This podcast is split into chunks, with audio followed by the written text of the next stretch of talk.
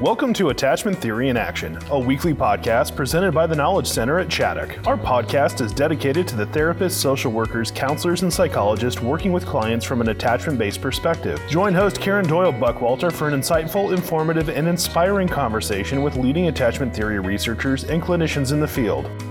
Today, Karen concludes her two part conversation with author Kimberly Brubaker Bradley about using fiction to better understand attachment. Hello, everybody, and welcome back to the Attachment Theory in Action podcast.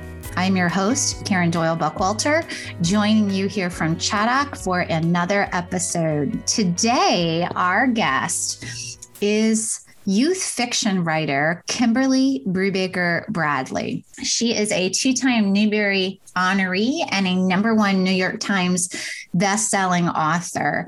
And the reason that I wanted to have her on my podcast is because I think that the books and the stories she writes about about children and their caregivers have such tremendous relevance to understanding attachment. And one of the things that I really love is if I can find a way to learn about what I do in unexpected places. And learning more about attachment theory and how it manifests in the lives of, of children and their caregivers is not something I would have been really expecting to find in a youth fiction book. So she is going to be speaking about several of her books, uh, but the first one that caught my attention was The War That Saved My Life. So I'm excited for you to join us for our conversation about that first book, why I thought it was relevant to the podcast and hearing more about her in terms of the wonderful books she has written for youth to be reading about some really important issues. So stay tuned. Kimberly Brubaker Bradley will be coming right up.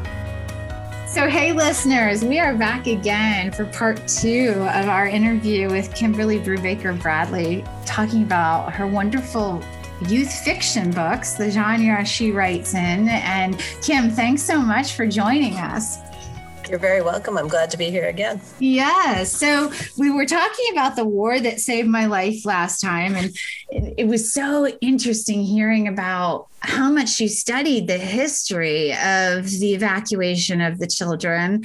And, you know, then we were getting into, you know, further details of how you developed the characters and, um, you know, Susan being this reluctant parent and Ada being so straightforward in some of her thoughts and feelings. I, I just found myself so often thinking, how did you know to say this? Or, I mean, it just seems so, having worked a lot with kids who have had a history like Ada's, I was like, how, how do you know? I feel like this is exactly what they're thinking. And I feel like this is exactly the kind of response from a parent these kids need. And that's why I feel like this book is so relevant for, for caregivers as well as kids who might be reading this. Yeah. I, I, one of the things that's really pleased me about this book is that I've heard from uh, a lot of families whose, whose kids come from um, hard places somehow. Uh, yeah. But especially the the kids who are you know adopted through foster care and yes. Um, or adopted from you know I've had a friend who's adopted from a foreign country a child who yes. was was six or seven so it's kind of the same yes. general thing where um, there's there's trauma that the new parents uh, don't really understand and and have to sort of kind of you know you think that well if I just keep loving them and telling them I'm loving them that's going to fix things. And it and it doesn't really uh, it's it's a little more complicated than that. And so hearing from other parents that say wow this is what we went through as a family. Uh, yeah. and i got a great letter the other day from um, a 10 year old who said she and her mom had read it together and it really helped them because now sometimes she can go up and say i'm just having an Ada day and her mom says oh okay so you know you're feeling overwhelmed or you know you're feeling upset but it's not about what's happening right now you know and and they have a whole way to address it that um, didn't Hmm. exist before they read the Oh, book, that's and that's Beautiful. yeah, that was you know, the, yeah, that's that's actually probably been my favorite comment so far was was this child writing to me saying, you know, this this girl was like me, and now I can say it to my mom, I'm like her, and my mom understands in a way she didn't before. Yeah, yeah, because it's such. You know, I I was going to ask you, uh, and I'm glad that you offered it. Hmm. If you've had examples where a parent and child read this Yeah. together, I have actually, you actually multiple times, and it's it's been really um, a terrific thing to hear. I mean that that has helped foster some relationships between you know uh, very well-meaning people that are still having trouble connecting with each other. Yes, because of yes. because of past traumas and, and things that are hard to let go of. And um, you know i've i've told people that i do have trauma in my history. I don't talk about details publicly but um, but i also spent a lot of time reading accounts of you know foster kids and um, and kind of kids from hard places kids that had been i have a friend who adopted a, a child from um, a third well a developing country orphanage while this was happening while I was writing this book. And and so you know you could you can see all the examples uh, but it, it took me a while to really get inside Ada's head but once I did I felt like I really understood who she was.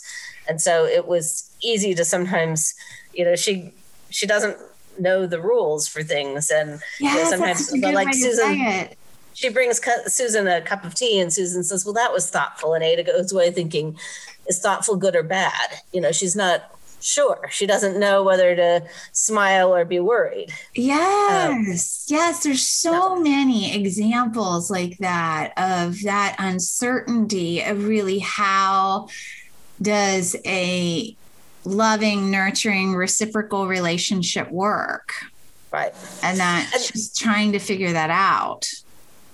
And that's actually um, part of the reason I gave her Butter. Part of it is just I like horses, but um, but Butter, the pony in the book, um, and is there to be a little bit of a bridge because when Ada comes out of that extreme isolation, I knew that even with the best will in the world, she was going to find it overwhelming to try to talk to strangers. And yeah, you know, when she goes into the to the village shops and there's all these apples, and and you know, Susan says, "Oh, grab a couple of those," and she's thinking, "I'm allowed to touch the apples." Okay, so uh, the horse would not.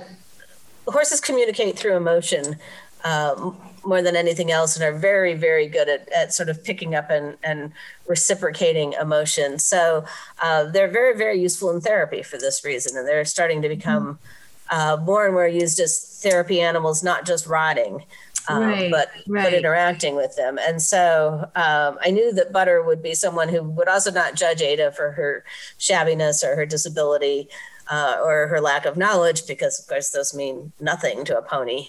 Um, Or not judge her for her sort of curt way that she can be and Right. the way she answers things that Susan, the the the woman who's taking care of her, does she does such a good job of not personalizing all of that. Yeah, yeah, And that is so hard as a foster or adoptive or or even a biological parent. You know, at times that was one of the things that really stood out. How how did how did you feel like you developed that in her, and how did you know that that would be so important? Susan was really just. Um, Susan just kind of showed up and was her own self the whole time. I mean, I, I just think that she is. She's kind of matter of fact. she's very matter of fact she's very um she's very honest with herself and i don't think she, she just didn't i think part of it she didn't come into the the relationship with expectations and I, Oh um, yes, and she understands ada's trauma as i said as, as sort of a mirror of of things that she herself went through so that she understands ada being angry and, Right. and and can understand that when ada you know reacts poorly to a situation it's not always that she's reacting poorly to susan sometimes she's reacting poorly to something in her past. Yeah, yeah. And I think that part about the expectations is so important because she was not you know trying for maybe many years to have a child of her own and maybe dealing with infertility or you know feeling right. like I, I really really want a child. So the route for me is going to be adoption and that's going to allow me to have a family. She didn't have all that going on. This was no. sort of like just the child plopped down there because she had an extra room. Yeah and her and her goals at the beginning are to take good physical care of them. Yeah you know she she wants to take uh, you know, have Ada's medical needs addressed. Uh, she wants to have her physical needs addressed. Um, she's not particularly concerned with, um, you know, I mean, she'll she'll sort of teach them manners and things and the things she feels like she they need to know, but she's not looking for them to reflect upon her or to be. You know, she's really not expecting Ada to be grateful. I think that's, I think that's a pretty big deal. That is a pretty big deal. Um, she's not expecting a lot of emotion in return and gratitude. And, you know, so often the narrative that adult adopted people share is that you know, no matter what, they were expected to feel lucky and grateful, even yeah, though there was yeah. a lot about this that wasn't lucky or something right. to be grateful for. And right, because true luck is being raised with your birth family and a loving, you know, and a loving birth. Right, right. I mean, that's that's what feels lucky to kids, not you know no matter how you you phrase the adoptive narrative there's still a loss yes yes but she's coming at it like you said without those expect like i even think that what you just said about she was there her priority was their physical needs and i think for a lot of kids that that's tangible, basic, and a relief that you're not expecting something else out of this. Kind of, you know, I, I imagine Ada having that feeling, you know, that, oh, I'm not supposed to love you and think you're wonderful and hug you and appreciate you. Like, we're going to have food and we're going to have, you know, we're going to, I'm going to see a doctor. Um, yeah. I think sometimes the rest of it just feels overwhelming for kids. Yeah.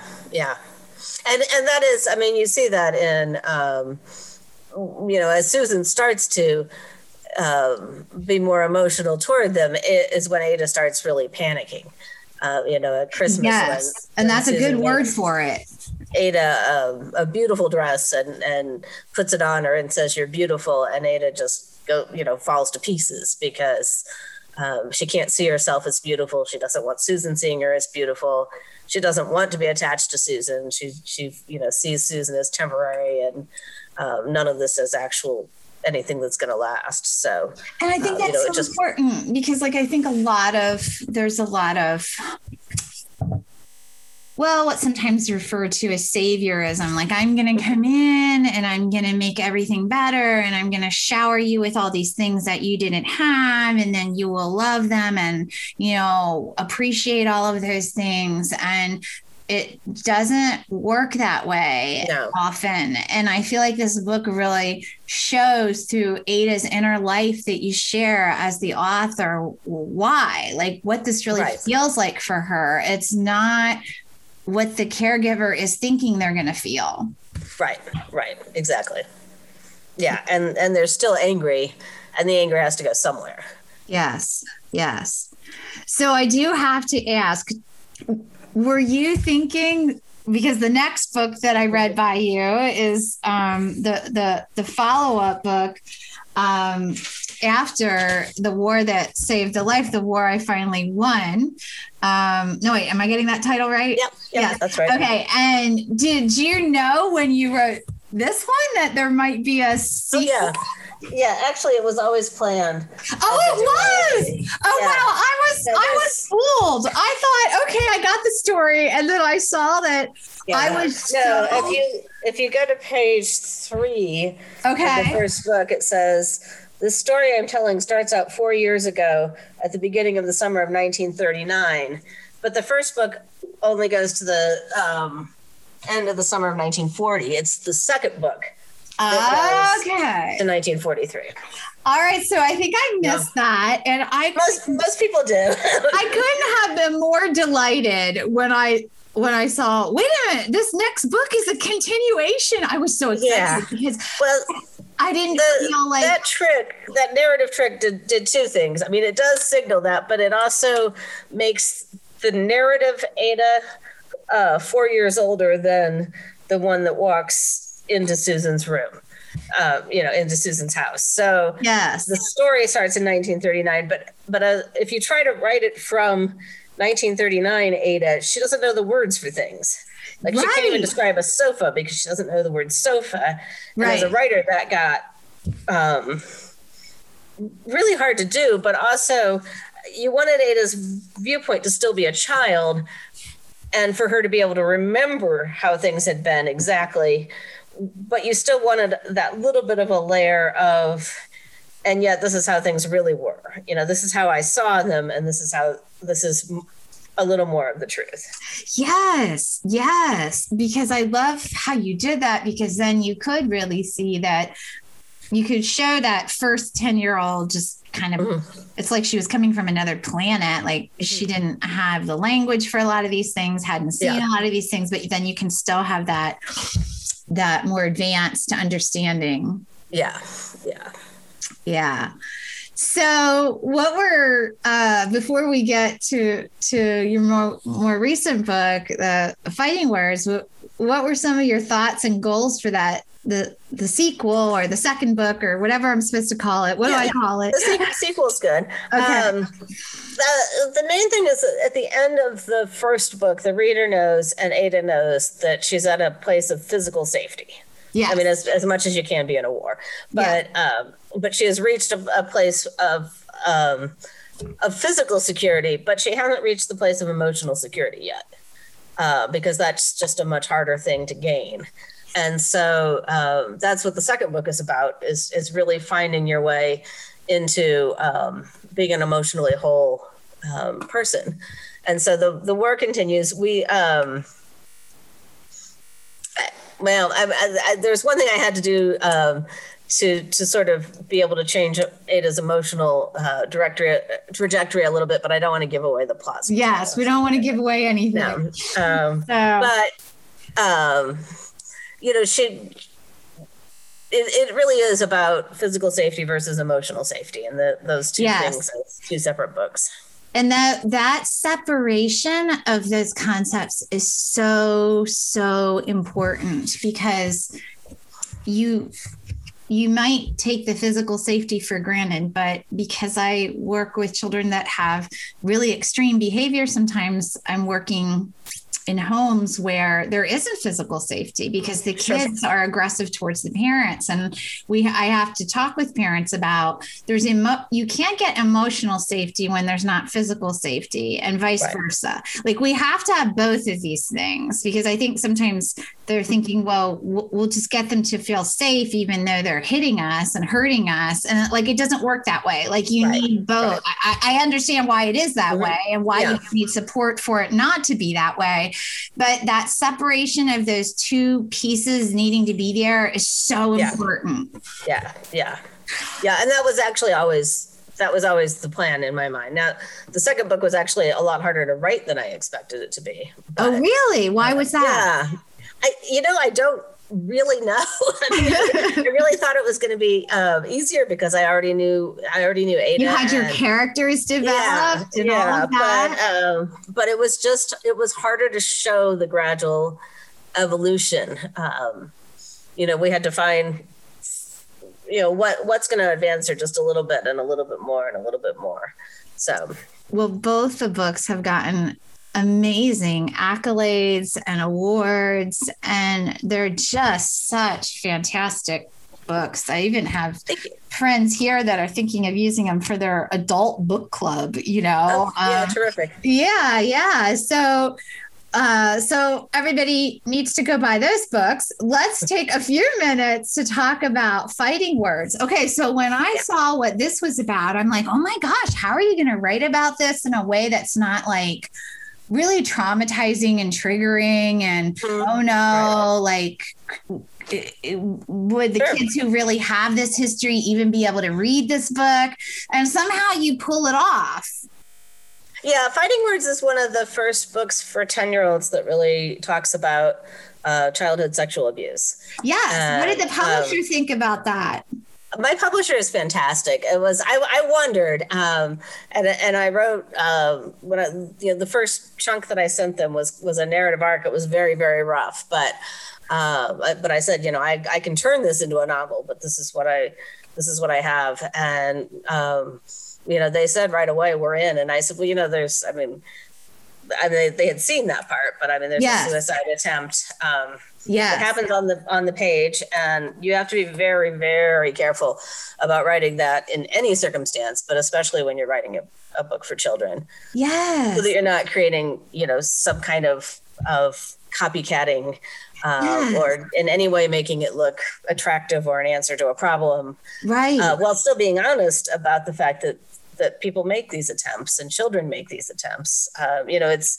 um, the second leading cause of death for for 10 to 14 year olds is suicide right now in our country so yes. uh, you know we don't do kids any harm any good pretending these things aren't there at yeah. the same time you can make it extremely traumatizing and um, for both kids who who have and haven't experienced assault um, and we we kind of went into it uh, you know the, at the beginning the, i write in several drafts so um, you know i just wrote whatever i wanted but but we then started um, going back and going through and through and through uh, some of the sensitive scenes and thinking, okay, if you are a kid that has no experience of um, abuse or assault or you know even even really uh, human sexual behaviors how will you see this scene if you're yes. a kid that has been sexually assaulted how will you see this scene and and really making sure that it was acceptable for both. Um, you know that it wasn't overwhelming, that it was still honest, but it was um, not going to make any anybody worse, not not make kids feel worse. Yeah, uh, you know we we know how prevalent childhood sexual assault is. Uh, you know, I've I've had so many teachers that have said, "Oh, you know, there could be a kid like this in my classroom," and I said, "Actually, statistically, there are probably several. There yeah. is almost certainly more than one." uh, yes. almost certainly three or four in in every public school classroom in the country. And you know, people think, oh, well, that's you know poverty or broken home and those things can increase the odds but but it happens across everywhere so um, i'm really writing for those kids to make sure they know that it's something that they can overcome and it doesn't define them. And they're not the only kid that it's ever happened to. And um, you know that you you can get past it and also you aren't to blame for it. But um you know you want it for for all of the kids. And at the same time you know it, it sounds like the most bleak um story in the history of humankind but the narrator is actually really funny and um, yeah she's she's strong and she's um she's pretty hilarious i think now I, again i i've split the story um Della has an older sister, and it's all told through 10 year old Della's eyes. Uh, but some of the more extreme things are what's happened to her sister. And, and gradually, she and the reader f- figure out what's happened to Suki. Uh, and that kind of lets us get have um, sort of two levels of trauma. Yes. Without having to be firsthand in the more difficult experience. You don't have to see Suki's point of view through Suki's eyes. Right. It's just so sensitively and beautifully and Thank you. We tried super hard and nobody knew how right. well this book would be received. We were all I mean as I said my my publisher had my back all the way. They were they were all in from the start even um, letting me you know replace curse words with the word snow and um um it went on to get seven star reviews out of a possible seven, which is the first book of mine that has gotten mm. that. Uh, it was well received by the New York Times. It was uh, an honor book for the Newbery Award, the Boston Horn Book, oh, Boston Globe Horn Book Award, um, finalist for the Kirkus Prize, honor book for the Odyssey. And it's even showing up on state book list, which I did not expect. State book award lists are when all of the kids in the state are encouraged to read books off a list of about 10 titles and, and vote for their favorite. And I was not sure schools would put this on their state list, but they but they have been doing so, um, and they've really been uh, ready to talk to kids about this, which I I'm so so happy for. I mean, all the awards are nice, uh, but the big thing, especially the Newbery Honor, means that the book will stay in print, um, and you know more and more kids will get a chance to read it because of those awards. But yeah, we were like, I thought to myself, I know kids need this book. I wasn't sure adults were going to let them read it. Um, yeah, well, I think for anyone that has a concern, as I, I want to emphasize again, as a mental health professional that who works with children, that it is very sensitively written. It, it's written in a way that um, that I don't think it will be what's the word? If you don't have this in your history, I don't feel like it's going to put all these graphic fearful yeah. things in your mind. And right. if you do have this in your history, then I think it's handled in a very sensitive way that's not going to trigger someone any more than things in their everyday life that are trauma right. triggers, right? I mean, yeah. less, less so than that because it's yeah. written very sensitively. Well, that was that was absolutely my hope, and uh, we we did run it through past some um, professionals, you know, child psychiatrists and things. Um, especially right at the end to make sure we were we were hitting you know all the points we should hit. But uh, you know i also have uh, a whole bunch of nephews and the oldest one was nine years old when i was writing this and i and he and he's very smart precocious but a fairly sheltered you know nine year old frankly yes. and uh, and i kept him in in my mind you know. Oh good. When i'm done writing this can i hand this book to, to that child and um, you know without any any qualms that this is going to be something he's not ready for. And you know i i mean i did. He got one of the very early review copies and uh, and his mom i told his mom uh, my sister-in-law i said just read it first so that you know what he's what he's reading. Uh, and she did and said oh yeah this is this is good. This is this is something good for him. And you know he sat down, right down and read it and um, and enjoyed it as well as you know finding it appropriate which yes. are, yes. Uh, what it what have you heard about it? And you know have you heard from any like foster care associations or anybody like that? Like so what have you heard from individuals I haven't heard from foster care associates. I have heard from um, a fair number of individuals and um, a surprising number of adult individuals who say, "I wish this book had existed when I was a child," um, and that's that's what the adults are saying. Um, the children who are writing to me about it. Uh, so far are not you know i haven't i haven't actually been able to be in schools like i normally would for a, a book launch um yes because it just didn't you know this book came out in uh, last august so less than a year ago yes there have been no conferences, there have been no in person school visits. And I don't want to talk about this book uh, on a Zoom call with a class I've never met before. I would I would much rather I think it's I think it's going to be a lot better if I'm there in person. I'm, I'm perfectly happy to talk about it in real life um, at a school, but it hasn't happened yet. So yes, I don't yes. have too many children's responses to it yet. Yeah. Um, but yes. uh, you know the the stories I hear are are um, sad. I mean, I, I, a lot of people now trust me with their stories, and and it's. Um, I think that uh, a lot of people would be surprised at how many people this issue touches.